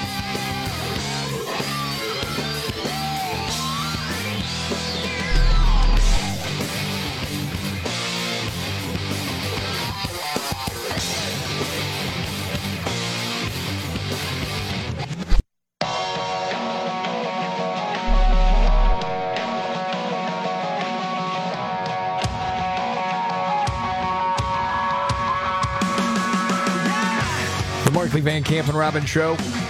Jamie Markley, David Van Camp, Scott Robbins. News update. You know it's David Van Camp. Well, you know, starting this month now, uh, people on food stamps are about to start losing some of these benefits that were uh, expanded during the pandemic. Okay. And they're saying it's about uh, 90 bucks a month less on average. And then larger families are going to lose out on about $250 per month. Now, this is being presented as sort of a, a like a sob story in all of this because obviously the price of groceries has gone up. Except, I mean, Janet Yellen, the Treasury Secretary, and Joe Biden say that they've been tackling inflation and it's working. Inflation's down. So why does it matter? I just saw her say that yesterday. Yeah. My plan is working. I, I do think there is a positive on this, and I know there are going to be lefties crying about why. blah, blah." This may help a lot with the job openings that are out there. I was thinking that too. Because, again, not everybody who is on this SNAP program is out there busting it 24 7 just trying to get ahead, okay? Let's be honest with this. Dude, Um, I don't know how much this stat correlates. There's what seven million able-bodied dudes not Yeah. working. How is that? Well, Yeah, I don't but have to. I, I bring this up because this will probably be something that uh, becomes the new thing the Biden White House is going to be obsessed with. Trying to reinstate those things. And again, it's the cautionary tale about any sort of public assistance, especially from the federal government. It is really hard to roll things back. See it all the time. Mm-hmm. They see it with charities too. Yep. The same sort of Yeah, thing yeah. because people become dependent. Sort of just forget that hey, this is only a temporary thing for a little while. Then you take it away, and then uh, well, I mean that's just part of life. Man, it does seem like there have been a number of different things that have come up today to just show you things are nuts, like sideways in so many different ways all at one time. But the good news is more people are finding out what's going on. Yeah. I'm sticking to that. There you go. Ready for Nimrod? hope you're right. Oh, yeah. When the going gets tough, Damn it, this is too hard. the dumb get dumber. All right, Ian. It's Nimrod's in the news on the Markley, Van Camp, and Robbins show. I love the poorly educated. All right. Nimrod's in the news. A couple of geniuses in Ohio got busted. Stole about $500 worth of merchandise at a Giant Eagle supermarket. Hmm. Now, the dude could have got away with it, but his getaway driver decided, you know what, it's going to take him a little while in there. There's a car wash right next door. Oh my God! Just a couple of dopes. Okay. It's a nice day. Car's been needing a bath for a while. Golly. So he goes over the car wash. Well, the dude doing the stealing pushes the cart out of the store full of stuff. It's like, where where is he?